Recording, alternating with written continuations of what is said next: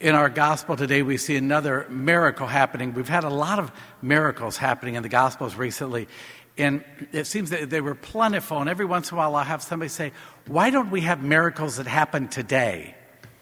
Well, we do have miracles that happen today, but it's a little different today than it was in the time of Jesus because in the time of Jesus, he was performing these miracles so that people would see the power and the majesty of God. He also did it for another reason. I'll get to that in a minute. But he was capturing people and saving them from death. And it was very important for him to do that. Now, think about it. In our gospel today, we saw Simon's mother in law was sick, and so he cured her. You know, he's casting out demons, it says, through the whole area.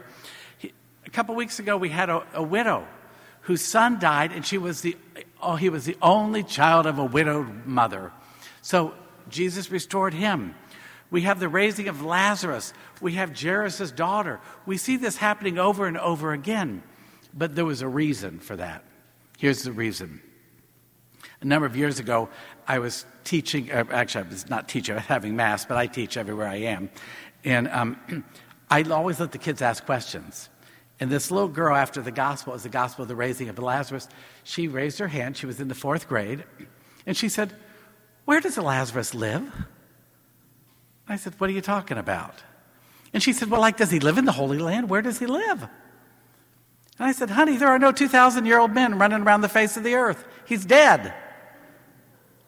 And she said, Well, why did Jesus raise him from the dead if he was just going to have to die again? Now, that is a great question. Does anybody in here know the answer to that? Good, that you're going to learn something tonight. Okay? Here's the deal when Lazarus died, he couldn't go to heaven because the gates of heaven were closed.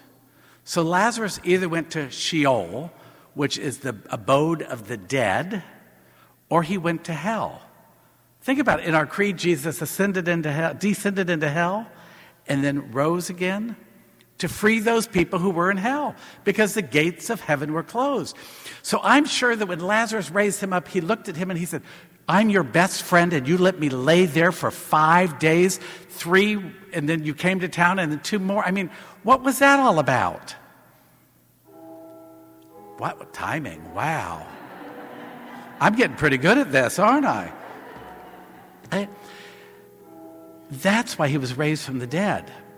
But when Lazarus died the second time, he wouldn't want to come back. That's why the miracles of in the time of Jesus seem so much more miraculous than they do today. Because today our purpose is not to live forever on this earth. The gates of heaven were closed. So it made perfect sense for him to say, I'm going to raise up these people, perform a miracle, and let them, when they die, go to heaven where they will never want to come back. That's hard for us. It's hard for us to understand that. But we are people who live in the time of the resurrection. We know that Jesus Christ came, lived, suffered, died, rose from the dead so that the gates of heaven could be open and so that heaven was free for people to enter again. And if you know anything about teaching, if you had the Baltimore Catechism, God made us to know Him, to love Him, to serve Him, and to be with Him forever.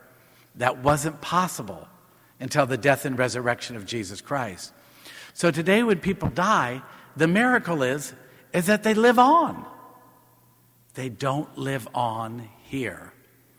And I tell you, I find that the thought of death used to bother me but I know more people in the cemetery today than I know people on the earth.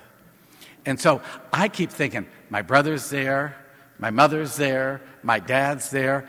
I know and have buried literally hundreds and hundreds of people. I've been a priest for 39 years. I think when I get there, they're all going to say, What took you so long? And I'll say, He wouldn't let me come. Okay? But that's the challenge of this gospel to realize that miracles happen but they're different miracles today. Why? Because we are supposed to be people of hope and people of enlightenment, working every single day with our eyes not on the day, but on the eternity. That's why we're here. And that's why our life has meaning. So today, let us be, or this evening, let us be mindful of the fact that God knows what He's doing. Okay? And we don't always understand it. We don't have to understand it. We just have to keep our eye on eternal life.